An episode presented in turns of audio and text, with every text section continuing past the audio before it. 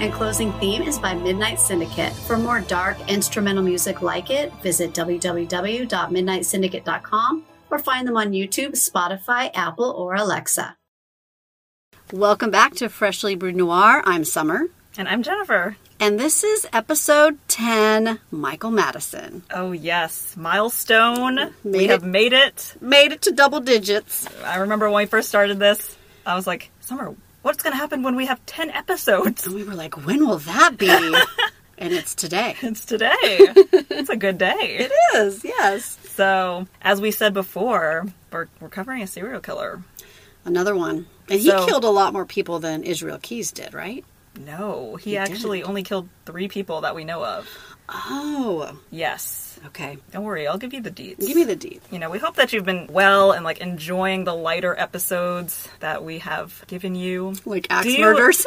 well, and the, well, the haunting was lighter, kind of. kind of, yes. But before that, Israel Keys. Heaven's Gate. For the, oh, Heaven's Gate was lighter. It's a little lighter. Still mass suicide. Well, yeah. Yeah, true crime. These are- junkies understand lighter episodes versus heavy ones. Yes. If you guys like the lighter ones, let us know. If you want more heavy stuff, Let us know too. yeah. So, like I said, we're covering a serial killer and one that's not so known. We want to bring attention to more of the lesser known and obscure cases. I'm all for it. Totally. This will be another heavy one, so just be prepared for some trigger warnings, which will include murder, rape, child abuse, and kidnapping. Michael Madison was born on October 15th, 1977, to Diane Madison and John Baldwin in East Cleveland, Ohio. It was an accidental pregnancy, and Baldwin denied that he was the father of Michael, so he was not a part of his life. His mother, Diane, also grew up in a single parent family,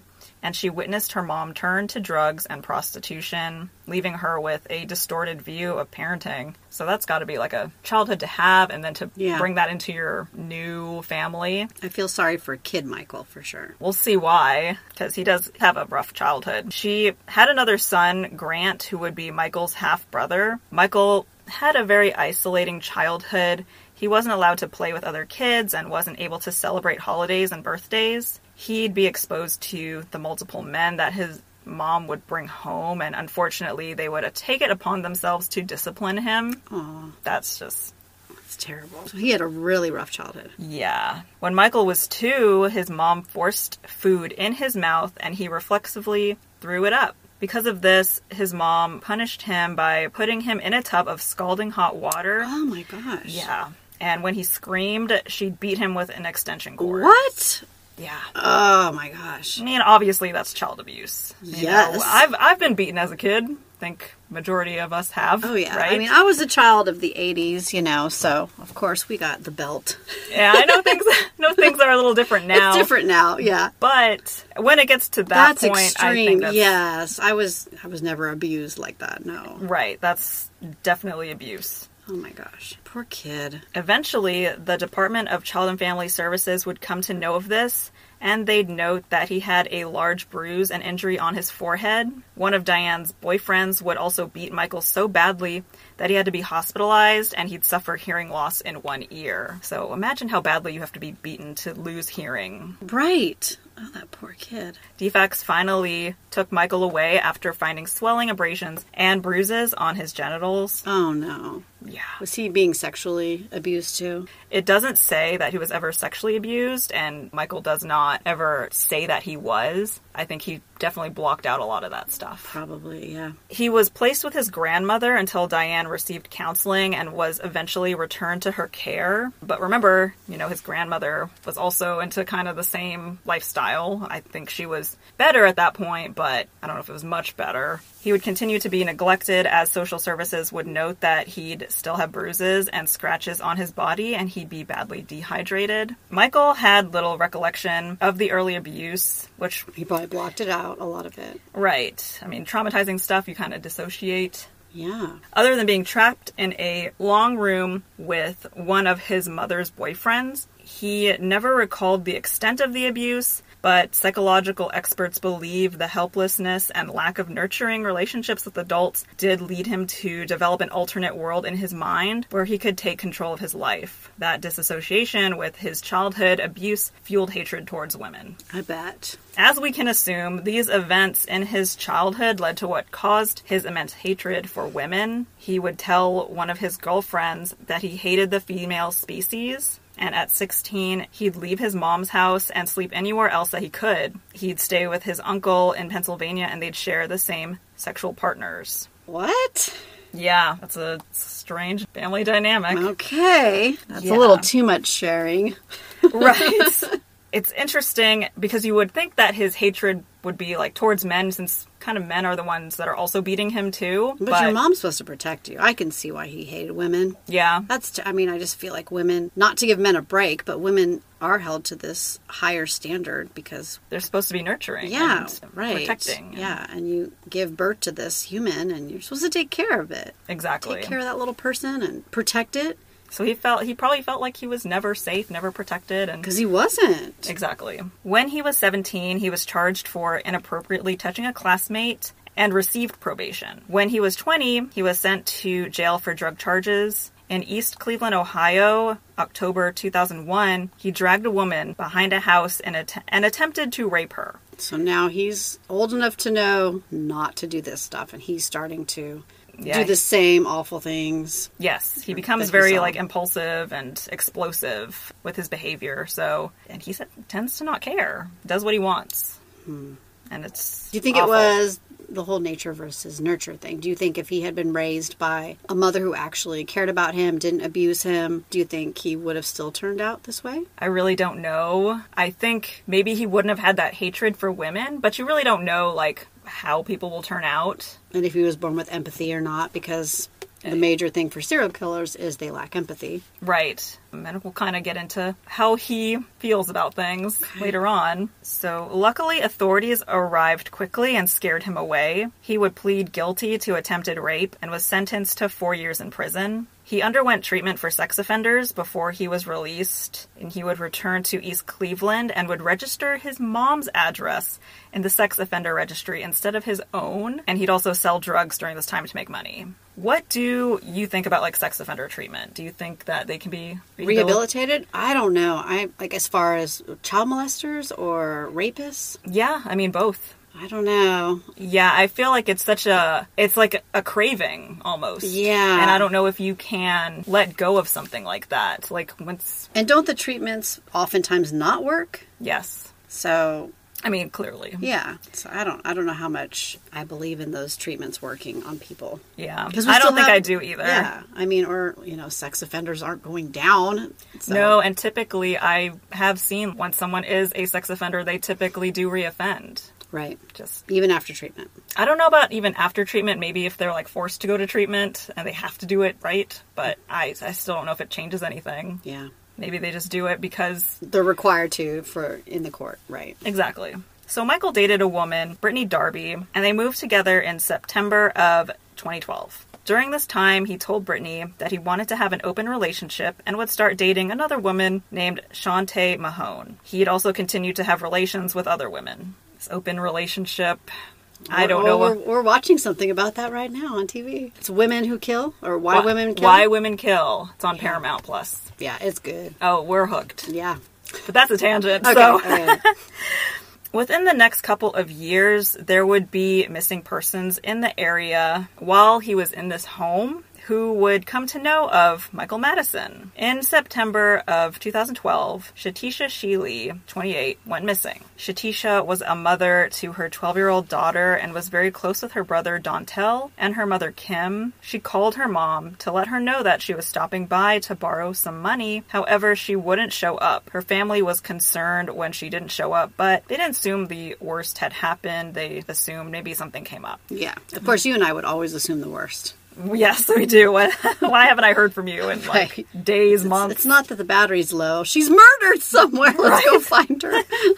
In December 2012, her brother was shot and killed in a home invasion, and the family grew even more concerned when Shatisha didn't show up to the funeral. I mean, obviously, that's like oh like gosh, yeah. Something's up. She would definitely have showed up to her. And she'd been missing for how long now? She went missing in September. Oh, wow. And he was killed in December Okay. and didn't show up to the funeral. Her mother did file a missing persons report after this, but didn't receive any help locating her daughter. And we see this so many times when people oh. like file missing persons reports and they're just not taken seriously and they have to mm-hmm. wait Yeah. a certain amount of time or they just don't get the help that they need or the resources. So, you know, it sucks. Yeah, for her family. Right. Among the women Madison entertained that fall was Shatisha Sheely.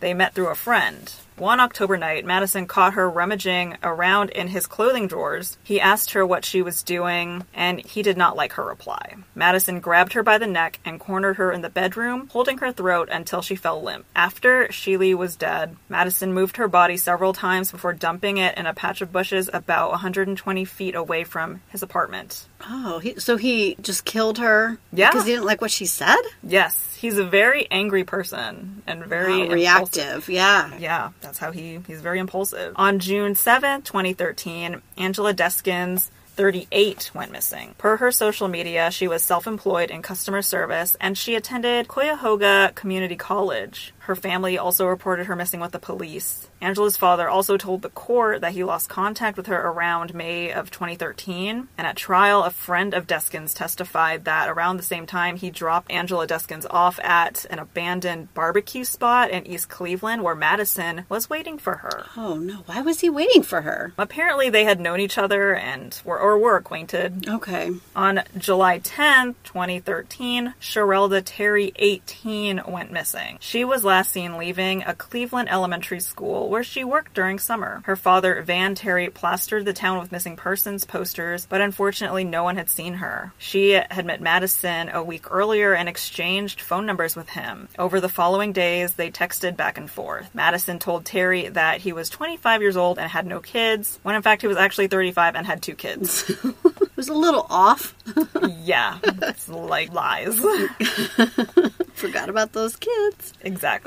Madison also lied about what he did for a living. The two discussed where they might, quote, hang out. Madison suggested Terry come to his place, but Terry replied, We can hang out, but I'm not going to your house. I don't trust you like that yet. On the afternoon of July 10th, she texted Madison, Do you want to hang out now? Madison asked if she was headed to his street, and she replied that she was on 152nd and St. Clair, and that was Terry's last message. So, where was that? That's where she lived? He was coming to her house? She was gonna meet him. At his place? I- or we don't know, really? We don't. We don't know. Okay, because Yeah. because at first it sounds like she was like, "I'm not gonna see you yet. I don't know you like that." Yeah. but it sounds like maybe they were gonna meet up somewhere. They were. Yes. Okay. After that, that was the last time they heard from her. oh shoot. Okay. Yes. Those were the accounts of the missing people and the encounters that they had with him. At this point, we do know that Shatisha is dead. Is murdered. Yes. Okay, but do we know about the other girls yet? Not yet, but we do kind of assume what They're probably about to happen. murdered, right? Back at Michael's house, Brittany had been living there for about 10 months. And Brittany's his girlfriend. His girlfriend. Okay. Mhm. She had no idea that the bodies of these three missing women were being kept there. In July,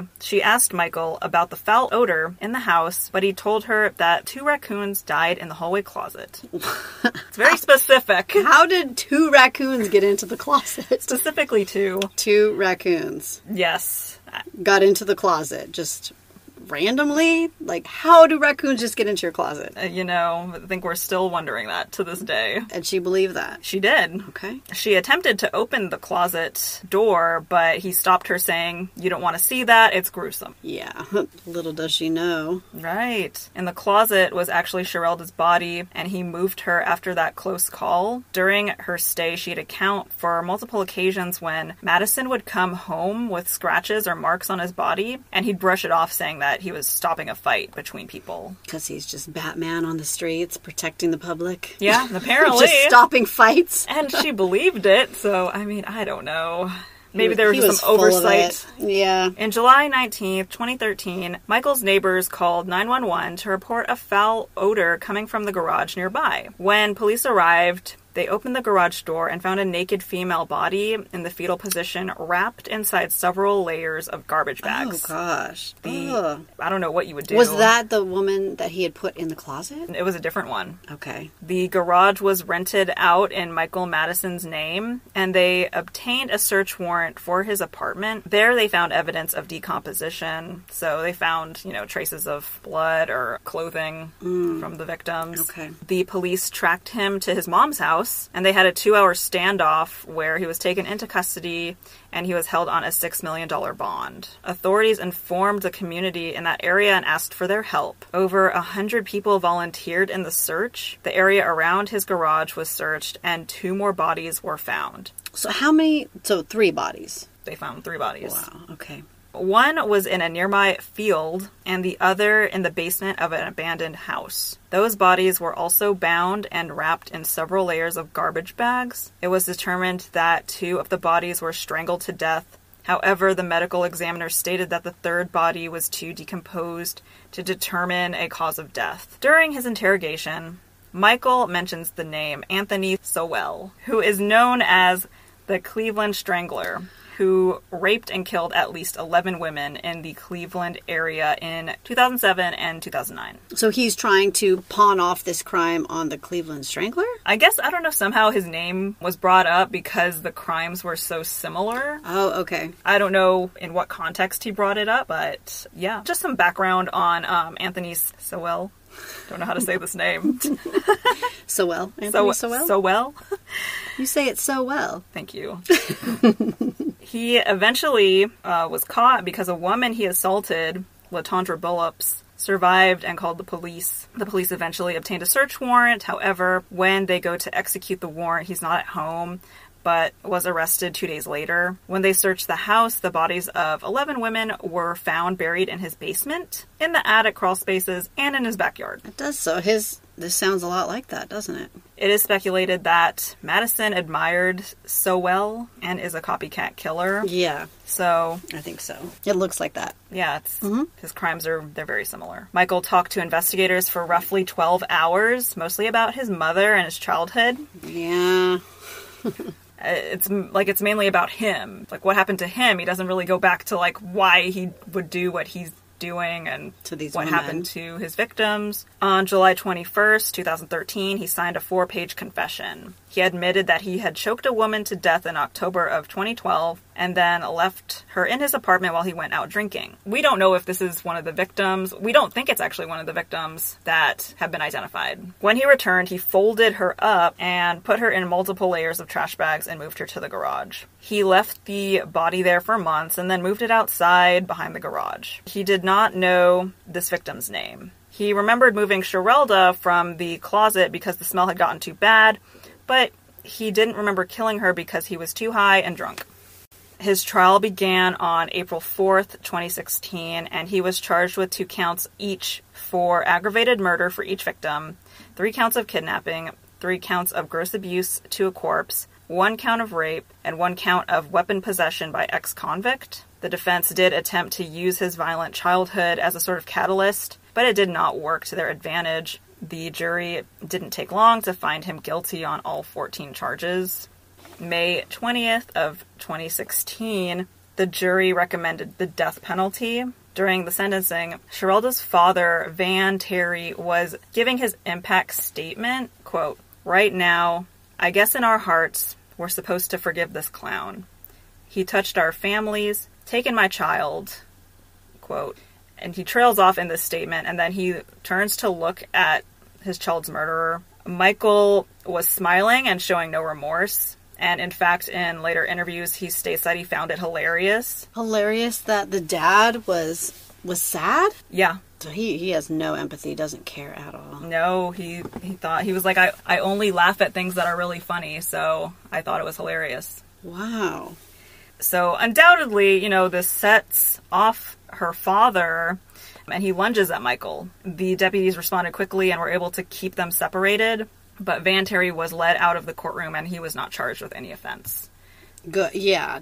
Don't charge the dad with anything. No, I mean, seriously, I, I feel like he was being antagonized and he's already grieving. It was such an awful. And he was smiling at the dad when he was saying all this. Yeah, and even when, if you watch the video, you know, he's lunging at him and you can still see Michael Madison and he is, he's laughing, he's smiling, he finds Laughing it, about it. Yeah, he finds it funny that, you know, he's got this reaction out of him. That's sick. It's really sick. So the video's online and it's hard to watch and you know, there's no way we can understand what these families are going through to be able to be in the same room as the person who murdered your family member or your loved one. Yeah. I mean, I don't know if I would like have that same restraint. Gosh. I don't know how people do it. It takes a lot of strength. His defense attorneys never argued that Madison was innocent. They claimed that he had killed the women without premeditation and should be spared the death penalty.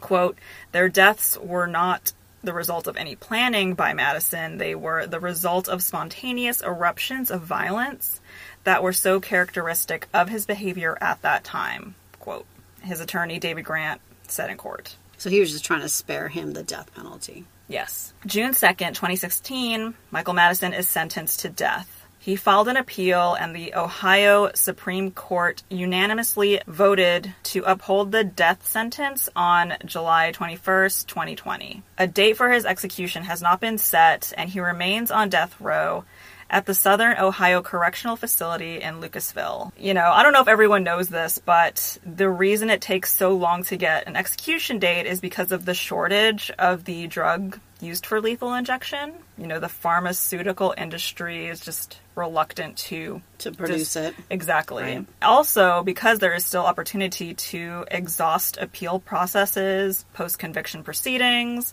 and hearings to possibly, you know, get convictions overturned because obviously There are innocent people on death row. As, Exactly. As we've read about. So Yes, yes. So, you know, it's important to know like not everyone on death row is guilty and actually committed those crimes. that's Just wanna- What's that book we read? It's, it's about the attorney who actually got a um, death row inmates off of death row. Yes, um I forget what the book is called. I know we saw the movie too. Just Mercy by Bryan Stevenson. Yes. Great book. It really is. You want And even the movie was good. Oh yeah, but if you don't believe that there are innocent people on death row, read that book. I think the the statistic was like one out of ten people are innocent on death row. That's terrible. Don't quote me on that, but I, you know, when I was looking it up, it's a significant amount of people that are innocent. Throughout the appeal process, the court did determine that what there was insufficient evidence to support the kidnapping charges for Sheely and Deskins. Um, that's why I say like they were acquainted, and so It's not technically a kidnapping because they went there willingly.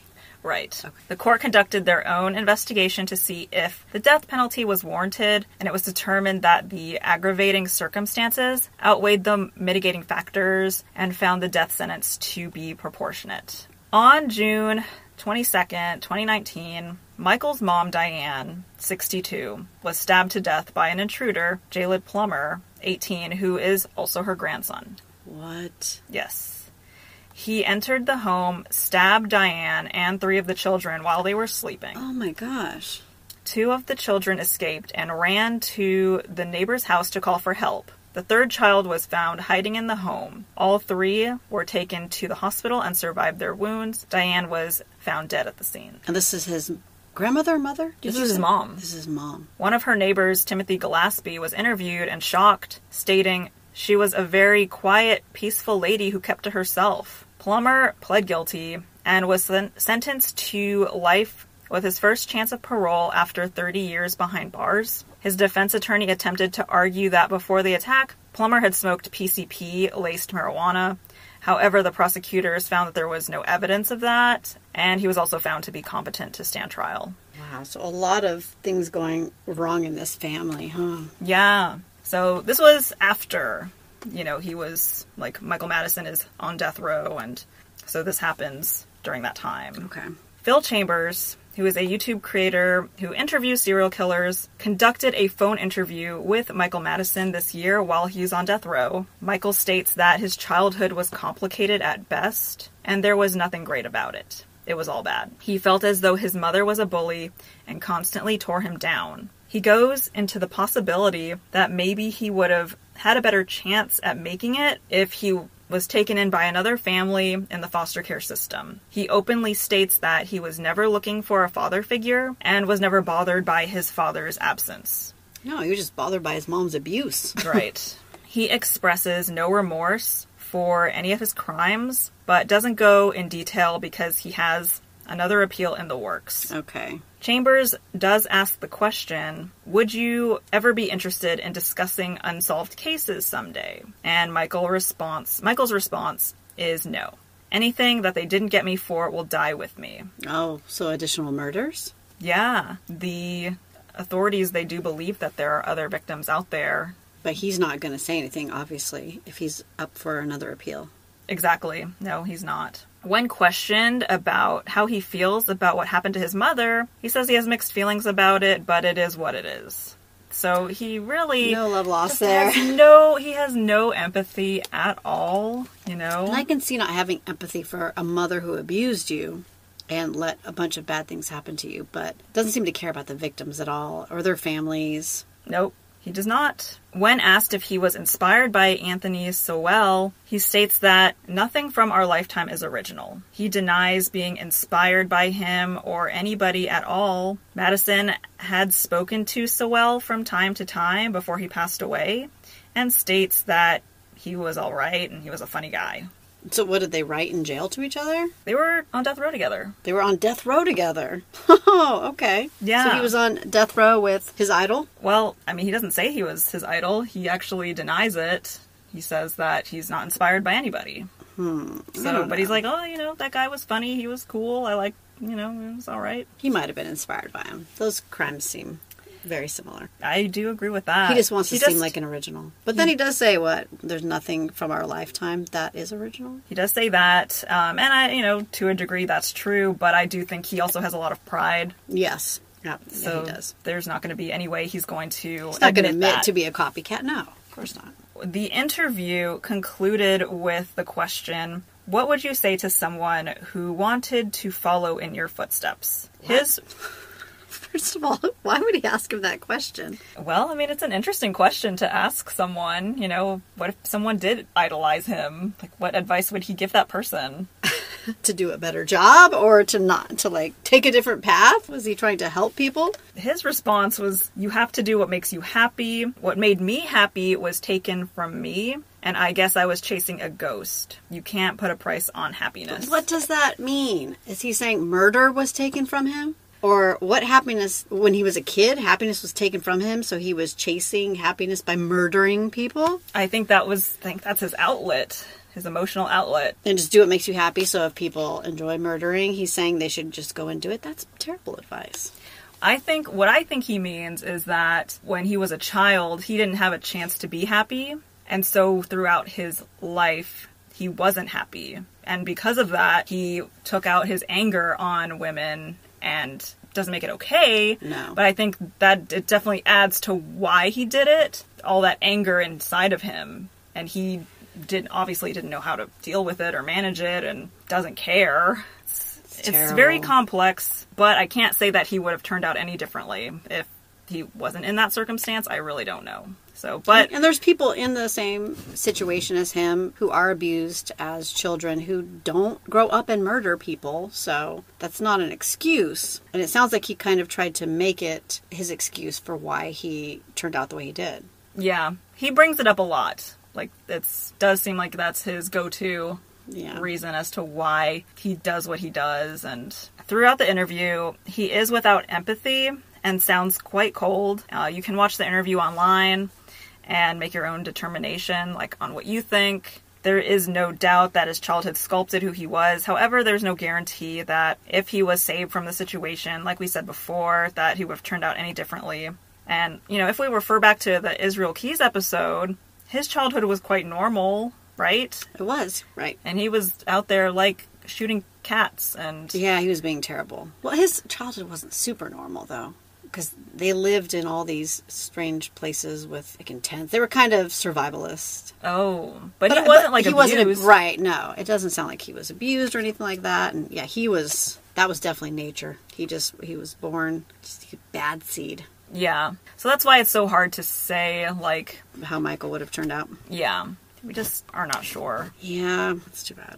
So let's talk about the victims. And, uh, you know, unfortunately, it's so hard to find any information on the victims, which is sad because these are the people who should be remembered. There's not a lot of information out there about them, but what I did find, we'll talk about. So Angela Deskins was the first victim to be identified. She was known to be a quiet, goofy, beautiful, and loving individual. Katana Deskins says, I feel so bad for anyone who hasn't had a sister like Angela. She was loved by so many people in the community, and she had so many friends. We will always love her and always miss her. Katana prefers to remember Angela's influence on her growing up. When I was three and four, she was going to a private Catholic school, and when she would get home from school, she would dress up as a nun. And we had a little school desk in our attic, and we would play school because it was really important to her that I have a good start in my education. So she taught me numbers and letters. Between her and my brother, by winter break in kindergarten, I was reading little books. So it was really important to them that I have a good start in my life.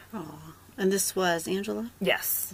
It sounds like she was just a really sweet person and really wanted to help, you know, better her family, better people in her life. And Shetisha Sheeley, a mother, daughter, and sister, was the second victim to be identified. Kim Sheeley states, that was her mom, that she was an outgoing person. She was really a loner. She was goofy. It was always about her and her little dog.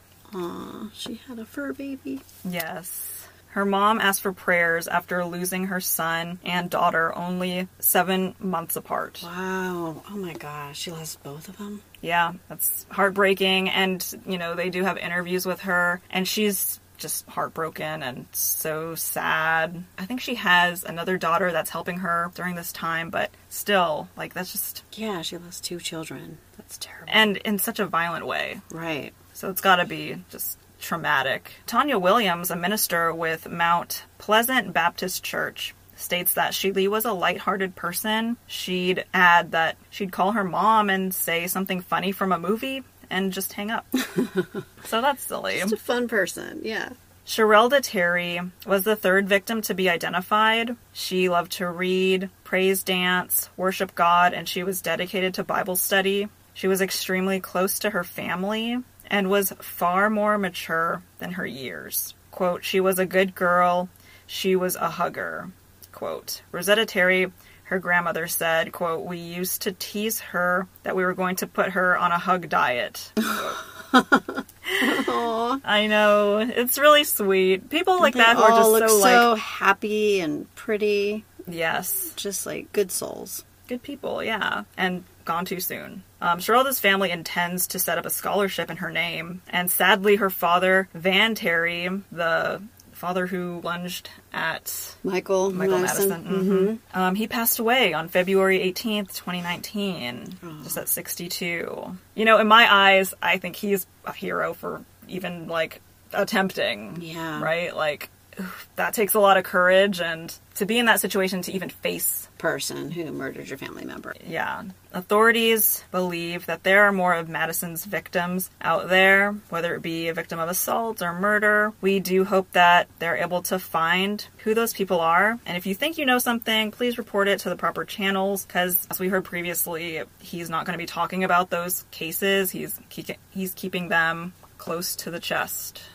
So Because he wants to see how the appeal turns out first. I don't think he has any interest in In sharing anything, nope anything that they could possibly get him get him again for. he's not going to share it. you know Mm. and you know does he even remember it seems like he's usually drunk or high when this stuff is happening he can barely Oh, remember right. like so he might not even remember a lot of details about his victims to tell.